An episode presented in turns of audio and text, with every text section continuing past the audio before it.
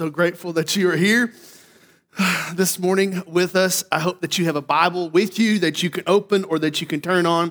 I want to invite you to join me in Genesis chapter 3. I believe on the screen or at the top of your bulletin, it's going to say Hebrews. We're going to get there eventually, um, but I'm just going to ask that you would walk with me. I know sometimes when we get um, in scripture, you just kind of find a place and just kind of sit there and then let the preacher do all the moving back and forth. But I hope this morning you'll join me because I want you to see um, through the text. I want you to see what's there, what God is saying to all of us. So we're going to start in Genesis chapter 3, and then we are going to move eventually and get there to Hebrews chapter 10. But appreciate you, Greg, and those that serve with him and leading us in worship. And thank you, young men, for taking up the offering and for Mark hitting the record on the, the uh, recorder. I appreciate everything that everybody is doing around this church in each and every single week to make it what it is today. And so, uh, Genesis chapter 3, we have been going through a series of Advent messages. And we've been just asking the question. We know that during this time, we recognize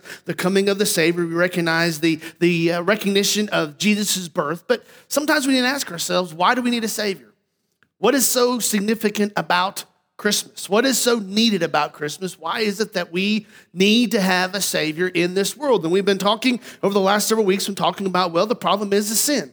Sin has come into the world, sin has infected every single one of us, and we need a Savior because we need to be forgiven and saved from our sins. And so, the last several weeks, we've talked about what is such a big deal with sin. Why is sin such a problem? We talked about how sin separates us and separates us in our relationship and fellowship with God. We talked about how sin deceives us.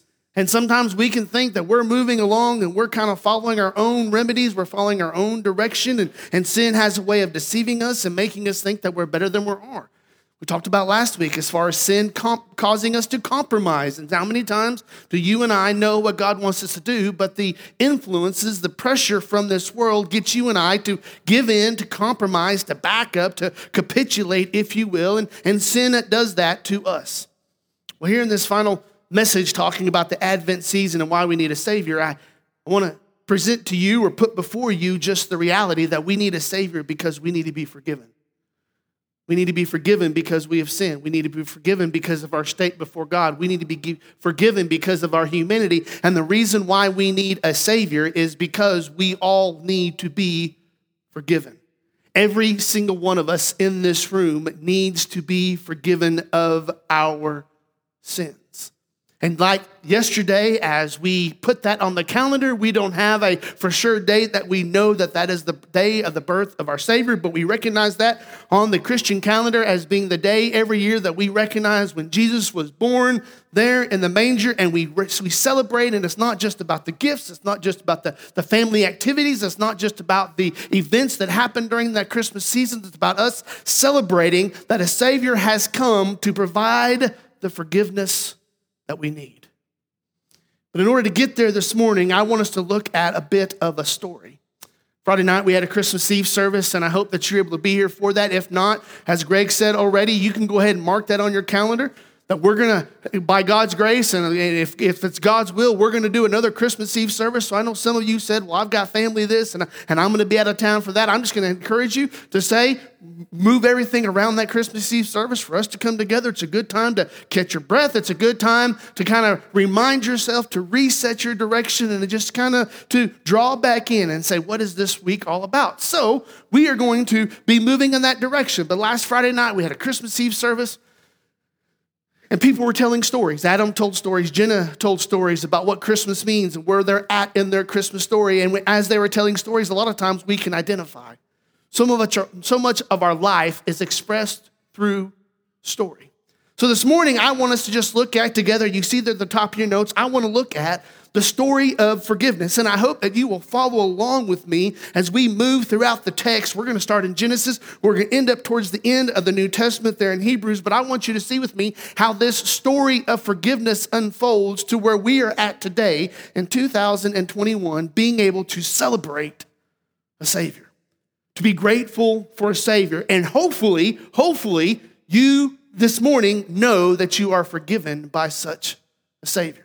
So the story begins in Genesis chapter 3. It is what the Bible has entitled. You see, many of you will see this at the top of the heading there in Genesis chapter 3, talking about the fall. The story begins, chapter 1 is the fall.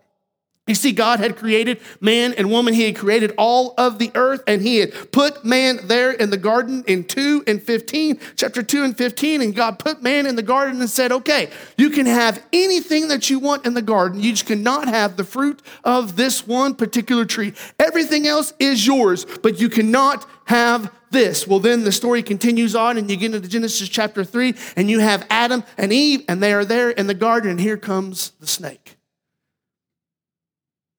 The snake comes and they tempt Eve and says, Eve, why don't you just take a little bite of that fruit? Eve, why don't you just have a little bit of it? And it tells us there in chapter 3 and in verse 6, it says, So when the woman saw that the tree was good for food, and that it was a delight to the eyes, and that the tree was to be desired to make one wise, she took of the fruit and ate. And she also gave some to her husband who was with her, and he ate.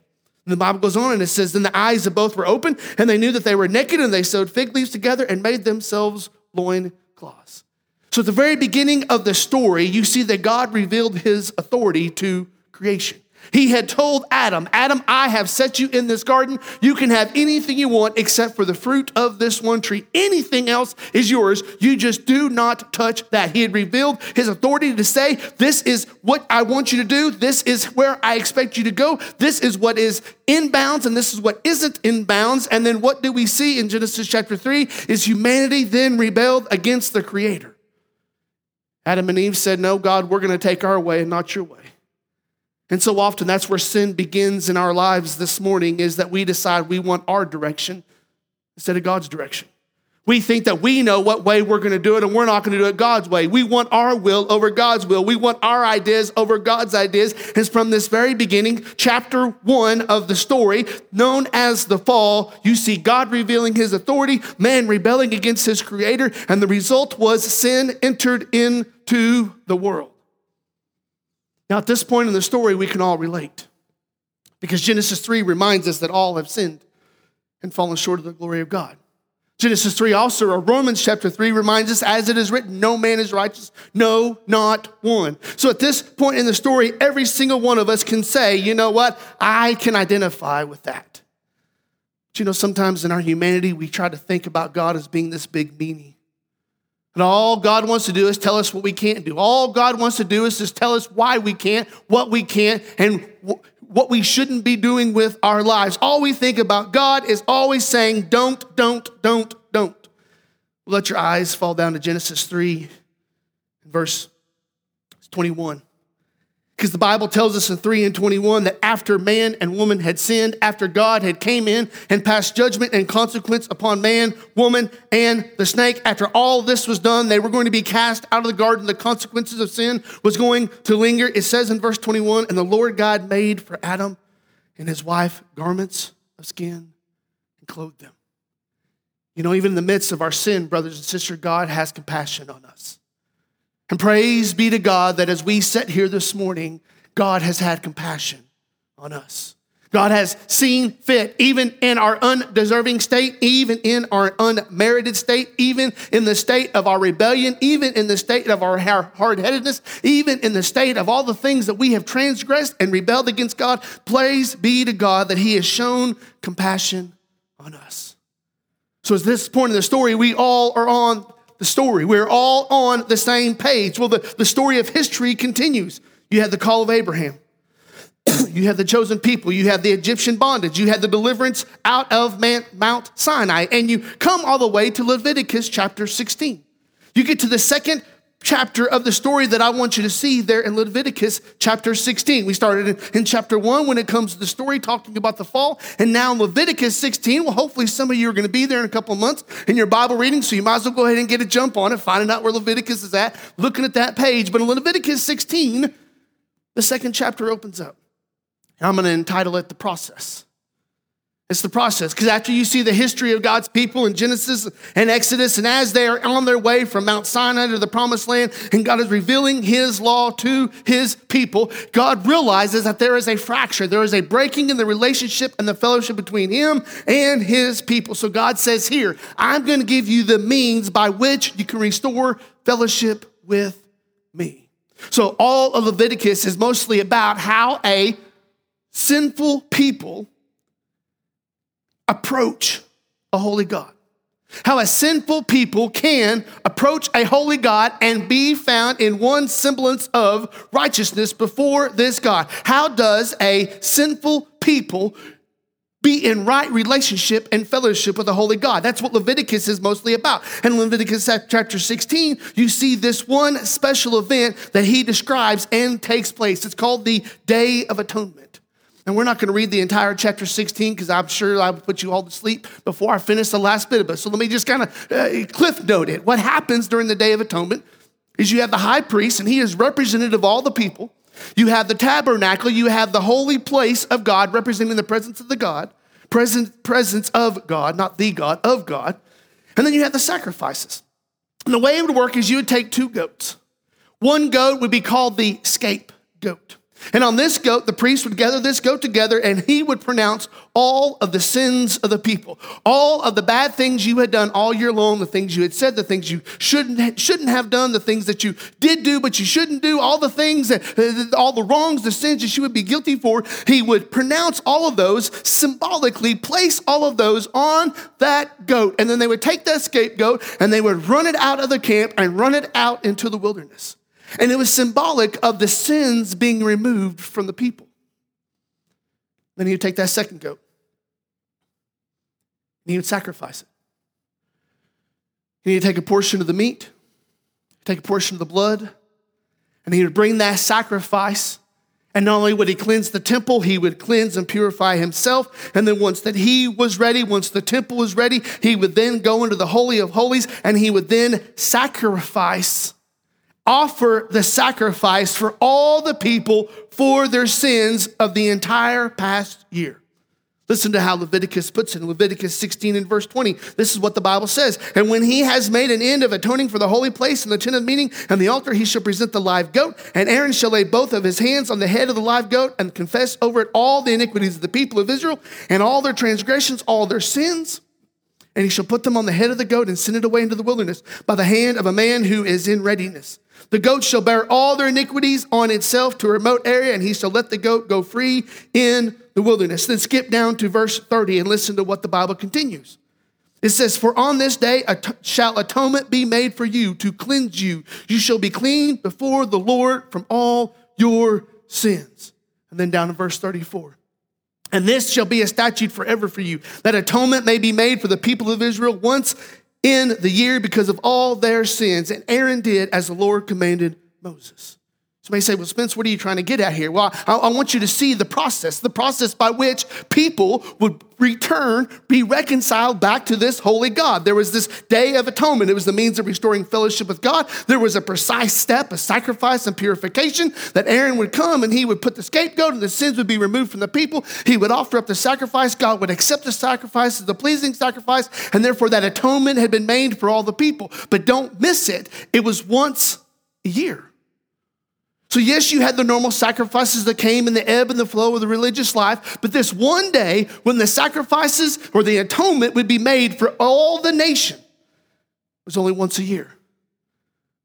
So, all the things that you had done, all the ways that you had fractured your relationship, all these ways that you had separated yourselves from God, all the ways that you'd been disobedient, all the ways that you had rebelled, all the ways that you had moved away from where God wanted you to be, there was one time a year that you would then come and you would present yourself and it would be presented to God and would be atoned for your sins. And what was the point of the process? The point of the process was to remind them of their need, to remind them of their guilt, to remind them of their need for Creator. So there was a process. And some of us might be in the process today. We're trying to figure this whole thing out. How do I live a life that is pleasing to God, but also a life that is appealing to the culture? Some of us are trying to work this process out in this life. How do I balance wanting, needing money and wanting and needing a relationship with my family. Some of us are trying to balance this out of how we serve God and we also have a happy life. Sometimes we think that you can't have both and. Sometimes we think that you have to sacrifice happiness for service to God. And so we are trying to figure out this process. You had an entire nation of Israel that was trying to figure out this process of how it is that they live in right relationship and fellowship with God. They had a whole church out there that was trying to figure out God, what is it that you want us to do? God, how is it that we might please and serve you? So we're all in chapter one. But I wonder if you're in chapter two. Are you still in this process of trying to figure out who it is that you're going to serve? Are you going to serve God or are you going to serve money? Are you going to serve yourself or are you going to serve the risen Savior? Are you going to submit to the Lordship of Jesus Christ in your life or are you going to continue to seek the pleasures and the lies and the temptations of this world? Where are you at in the process? So the story unfolded in Genesis 3. God realized there needed to be redemption. God realized there needed to be forgiveness. And so he comes in Leviticus and he says, okay, so in the meantime, until I send my son Jesus Christ, this is how you live holy before me. But if you look at how the Day of Atonement is represented, it's not meant to remove sin, it's just simply to cover sin until the coming of Christ. That's where I want you to join me in Hebrews chapter 10. Because in Hebrews chapter 10, we come to the third chapter of the story, and it comes to the reality. You have the fall, you have the process, and then you come to the reality. And the reality is, is every single one of us are going through this life answering one question. What happens when I die? Oh, we've come up with a lot of different ideas. Oh, when I die, I'll be reincarnated. Oh, when I die, I'll just cease to exist. Oh, when I die, you know what? I'll just figure it out then. Oh, when I die, you know, I don't have to worry about it. I'm in my teens, I'm in my 20s, I'm in my 30s. Who cares? I've got time to spare. Everybody's asking the question what happens when I die? May I tell you this morning that you don't have to ask the question because God has already shown you the answer. God has already given us the answer what is going to happen when we die. And the Bible tells us in Hebrews chapter 9 that when we die, we will stand and give an account to God for our lives. Second Corinthians chapter 5 tells us that all of us will stand before the bema seat of Christ and we will give an answer to Christ. When we die, we will be judged, and that will then determine what we do with the rest of eternity that God has in store for us. When we die, it will be a matter of what we did with this life. And so the question is, is when we live this life, are we living this life under the banner of forgiveness or are we living this life saying we do not need to be forgiven? Talks to them about the fall. He shows us the process, but then he gets to the reality because if you fast forward through the pages of history, you have the, the, the, coming, the advent of Jesus Christ, you had the ministry of Jesus Christ, and now you have the Hebrew, the writer of Hebrews, and he's writing to this group of Christians to remind them why Christ is superior to the law, why you don't have to live under the bondage of the Old Testament law in a picture of New Testament grace. He's trying to remind them of why Christ is the answer of why Jesus is the Messiah, of why Christ is the Savior, the King of Kings, the Prince of Peace. He's reminding them why they need a Savior and why they should be excited about a Savior that has come. Yesterday, you're opening presents. Maybe the day before that, you're opening presents. Maybe you're like some of my nieces and nephews, and you got to wait till the 29th to open up presents. But when you get to that time of opening presents, you know how those kids they can get so excited and they can get so happy and they can jump up and down and. And I'm watching this yesterday, thinking, I wish I could get that excited about Jesus. Oh, preacher, I am that excited about Jesus. Well, you have a hard way of showing it sometimes. Some of us can come in and we never can crack a smile. We never can get excited. We never tell anybody about what we got. We come in and we sit down and hmm, hmm, hmm, and we leave and we're going, Preacher, I'm just so tickled. I'm so excited about Christmas. And I think, I am not convinced Some of those kids yesterday, they get those toys and they want to tell someone else, hey, look at my toy. They want to tell their neighbors, look at my toy. They want to tell other family, look at my toys. They're excited. They get happy when they open it. They get happy when they talk about it. They get happy when they think about being able to play with those toys. They get excited about the gift that has been given. And brothers and sisters, I wonder that if we were to take a poll of the community of Wellston, would they say that this church has been excited this season? Or is it just going through the motions and sure they understand? So here's the reality. The reality is that all of our works, all of our efforts, all of our opinions about us saving ourselves, it never works. Hebrews chapter 10 and verse 1, listen to how the writer of Hebrews presents it to the people. He says, For since the law has but a shadow of good things to come instead of the true form of these realities, it can never, by the same sacrifices that are continually offered every year, make perfect those who draw near. You may say, Spence, what in the world is that saying? What he is saying is, is that in this old style in this old process. Every year you had to offer sacrifices. Every so many months you had to offer sacrifices. Every single time you sinned you had to offer sacrifices. And he's saying all of these actions to try to cleanse yourselves was never going to be the permanent fix that god had planned and purposed for you. All of these things are constantly ongoing. They're ongoing. The sacrificial process i put in your notes the sacrificial process never ends it's like you never take a shower once and for all. It's a continual thing. You get up, you make your sacrifices, you go back home, you mess up, you go back and give your sacrifices every single year. All of these are going on and they never make the person who draws near to God perfect. But he says in verse 2 Otherwise, would they not have ceased to be offered since the worshippers having once been clean cleansed would no longer have any consciousness of sin. But in these sacrifices there's a reminder of the sins every year for it is impossible for the blood of the bulls and goats to take away the sins. What he is saying is is that the problem with the process of the day of atonement and this sacrifice this in our vernacular works-based religion. We mark boxes we check off things. Well, I give financially to the church, so that's one good thing. Well, I go to church once a month, so that's my second good thing. And as long as I have three good things, then I'm right with God. We have this idea that it's all about marking boxes, or it's all about our actions, or it's all about the performance, or it's all about coming to church and putting on a show. It's all about putting these things. So every year we have to put something on our, our social media page about the coming of Jesus so, we can say, ha, Jesus, look, I, I'm representing. And we have these ideas that that is what this process is about. He says the reality is, is all of our good works, all of our good efforts, all of our good intentions are not sufficient for our penalty of sin before a holy God. How many times do we think that we, we should get a pat on the back from God? Oh God, I'm doing everything you want me to do. Oh God, I'm trying hard. God, you know I'm doing better than so and so. Oh God, you know I'm trying harder than so and so. God, you know I'm present. God, you know I show up. God, you know I do this. God, you know I do this. And we start to think that God needs us or that God should be happy that He has us on our on His team. Or we start to be thinking that, well, we've done more so we can coast here. We've done this. And so we have this idea that it's all about our works. It's all about the, the sacrifices that we made. It's all about the things that we do.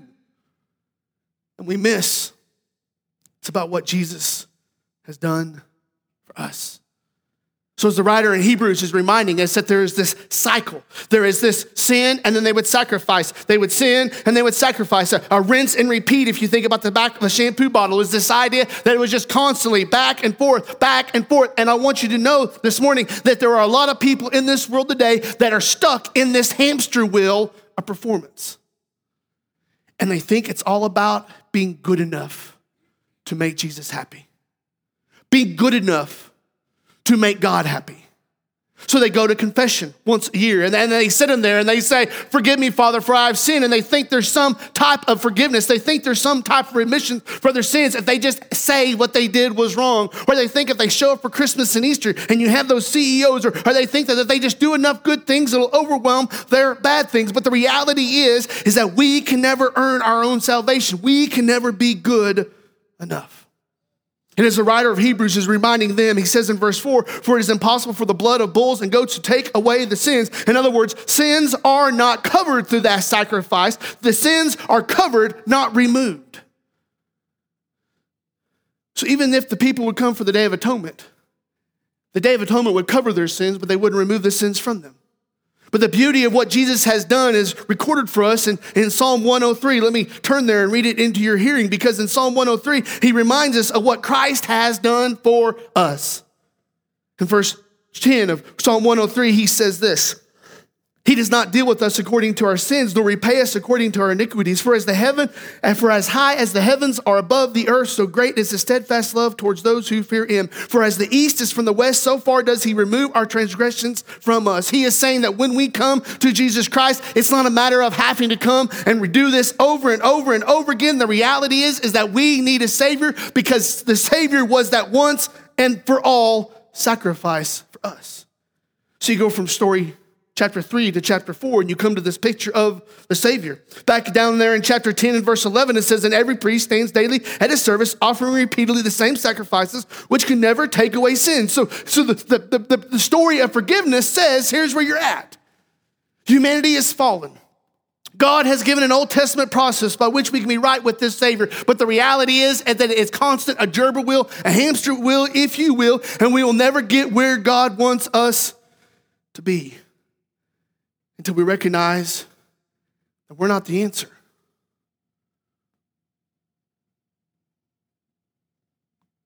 We can't fix it. I don't know if every husband is like this, but I hope every husband is like this because this would make me feel a lot better. But in your husband life, you think, well, honey, you just tell me the problem, I'm gonna fix it and we can go on. And then you learn some of us faster, some of us slower. But you learn that a lot of times she doesn't want you to fix it. She just wants you to listen. Well, I don't want to listen. I want to fix it. So you tell me a problem, I'll come up with a solution, and then we'll be happy. And no, that's not the point. The point is, I just want you to hear, and I want you to be compassionate, and I want you to listen to what I have to say. And it's this idea that all many times, so many times, I think, well, just tell me the problem, I'll come up with a solution, and then we will move forward. And in my humanity, and in my carnality, and sometimes in my manliness, if you will, I think that I can solve the problem. I can fix the problem. And sometimes, even in our spiritual lives, you and I can start to think that we can fix ourselves. I just need to read my Bible more. I just need to go to church more often. I just need to pray more. I need to stop doing this vice. I need to stop doing this behavior. I need to stop talking in that th- way. I need to stop watching this on television. I need to spend less time with these people and I need to spend more times with those people. I need to go to more Bible studies. I need to do more works. I need to be a better Christian. I need to try harder. I need to put more effort. And it's all about me, me, me, me, thinking that I can fix myself. The writer Hebrews reminds us that all the works and all the sacrifices still fall short if we don't have a Savior. So the fourth chapter of the story brings us to the picture of a Savior. Hebrews chapter 10 and verse 12, listen to what the Bible tells us. It says, But when Christ. Christ is his office. The Savior is his office. Jesus is his name. It's the idea of saying this Savior has come. Yesterday, when we wake up, it is a symbolic day on the calendar that we say this is the day that Jesus was born. This is Jesus' birthday. This is when Jesus came to us. Jesus Christ, our Messiah. Jesus Christ, our Savior. Why is it such a big deal that the Savior has come? The Savior has come because he is the Christ. The Christ means that he is the person person that saves the people from their sins. He is not the spokesperson. He is not the governmental leader. He is not the good guy. He is not the poster child. He is the person to save the people from their sins. So, what does it tell us in verse 12? It says, But when Christ had offered for all time a single sacrifice for sins, what do you mean, Spence? How did he do that? He died on the cross. He lived this sinless life. He was persecuted beaten, scourged, sacrificed, crucified for no penalty of his own, for no sin of his own, for no wrong of his own. He did not deserve it. He had not transgressed the government or the people. He had never sinned before God ever, ever, ever, ever. He did it because of my penalty and your penalty. And when he died on that cross, he was that single sacrifice for sins for all time. Why is it for all time, Spence, when the animal sacrifices was continually every year? Well, the difference is because this animal sacrifices was never in the place of man. There was never the fulfillment of the law of a sinless man dying for the sake of other people. It was always meant to be a covering, always meant to be a substitute. It was never a sinless person dying for a sinful people. And the difference was is that you finally had a man. You finally had a human. You finally had the son of God. You finally had a person that could pay that once for all sacrifice before God. That's what it says there in verse 12. He said he had, sat, he had offered for all time a single sacrifice for sins, and he sat down at the right hand of God. It's saying that he offered that sacrifices, and when he came up out of that grave, and when he ascended back to the right hand of the Father, he knew that his job was done, and he sat down price was paid, the penalty was given. There is no more of this rinse and repeat. There is no more of this hamster wheel of trying to perform before God. There is no more this need for you and I to try to be good enough to make God happy. You and I come in here and we understand that our identity is in Christ. He is the Lord of our lives. And that's enough. It's not about my performance before you. You leave here on a Sunday morning. Ultimately, I don't answer to God for what happens on a Sunday. Or ultimately, I don't answer to you for what happens on a Sunday morning. I ultimately answer to God. And ultimately, you don't answer to me or any other person in this church for what you do on a Sunday morning. You answer to God.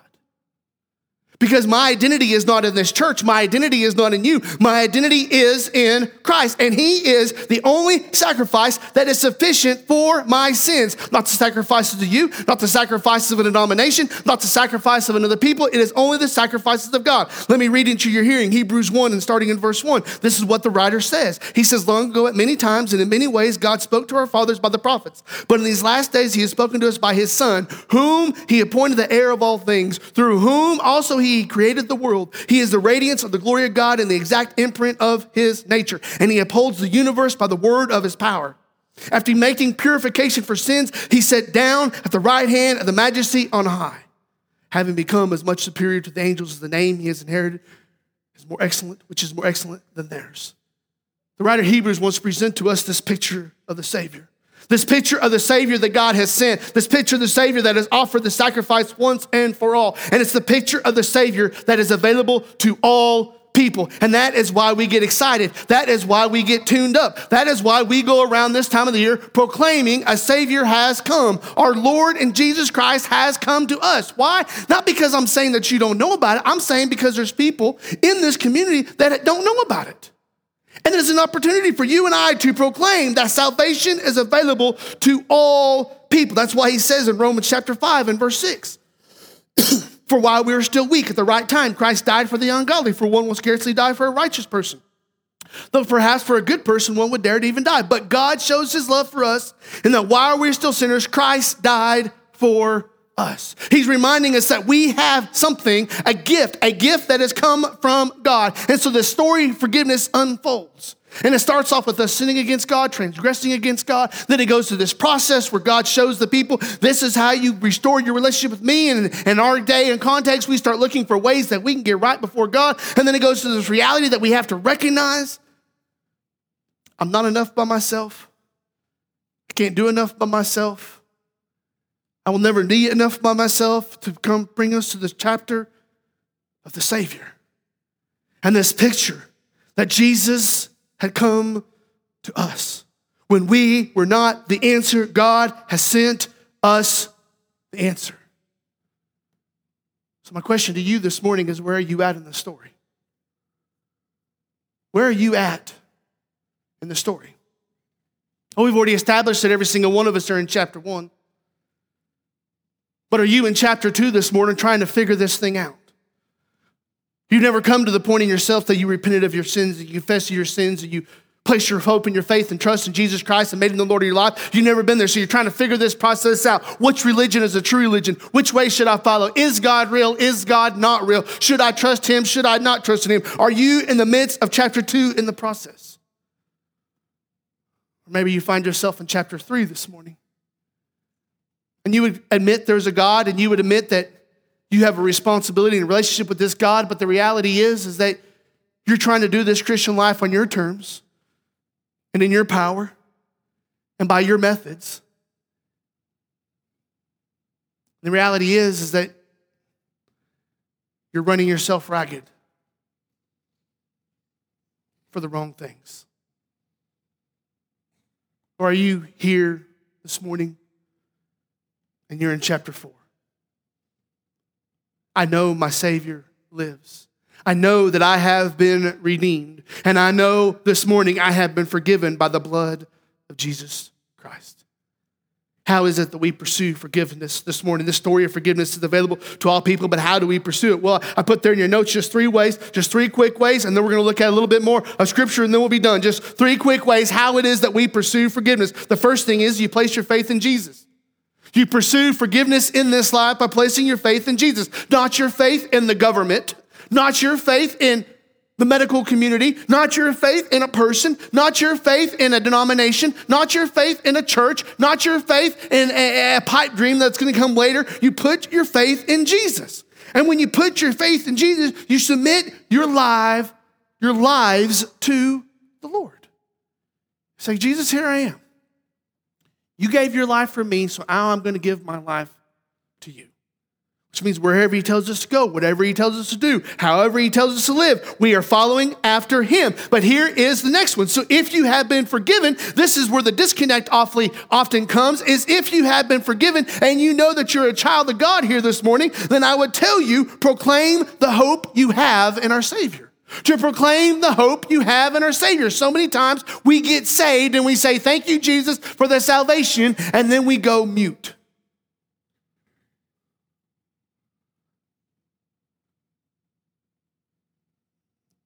I know I've been saved. I know I'm right with God, my Father. I just don't tell anybody about it. That's a contradiction. It's not, and that is not a, a position supported in Scripture.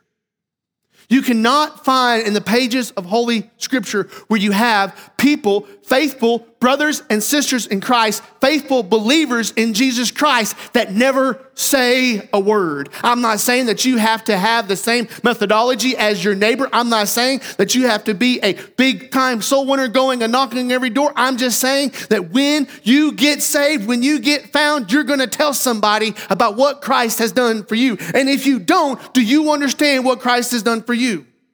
Sometimes we don't get excited because we don't understand what Christ has done for us. And so the writer there in Hebrews, when he goes on there, in the passage, he gets down there into verse 19 and he says, Okay, since we have this confidence, since we have this confidence in the sacrifice of Jesus Christ, he goes there in verse 22 and verse 23 and verse 24, and he gives us some examples. This is what you do when you know that your salvation is in him. He says in verse 22, Let us draw near. In verse 23, he says, Let us hold fast. In verse 24, he says, Let us consider. I would invite for you to go back and look at that because he says, Okay, if you're in chapter 4 and you know that you're saved and you know that you're a believer in Jesus Christ and you know your salvation is secured, then these are going to be things that we do.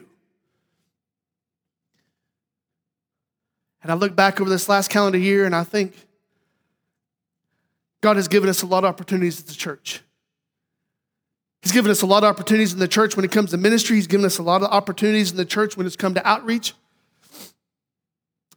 There's faces that I'm looking at right now that I wasn't looking at this time last year, and I am grateful.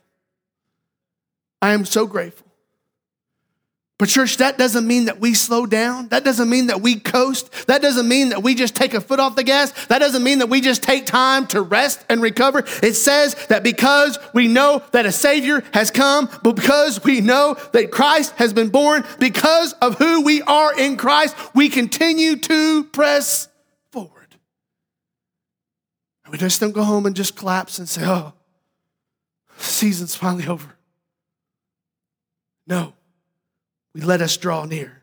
We let us hold fast. We let us consider how to stir up one another to love and good works, not neglecting to meet together as it happened in some, but encouraging one another, and all the more as you see the day drawing near. He is saying that when you know your identity is in Christ, you keep moving forward. So, church, I wonder where you're at in the story this morning. Everybody's in chapter one. But I can't say that everybody's in chapter two or three or four. Where are you at this morning? Bow your heads for me, please.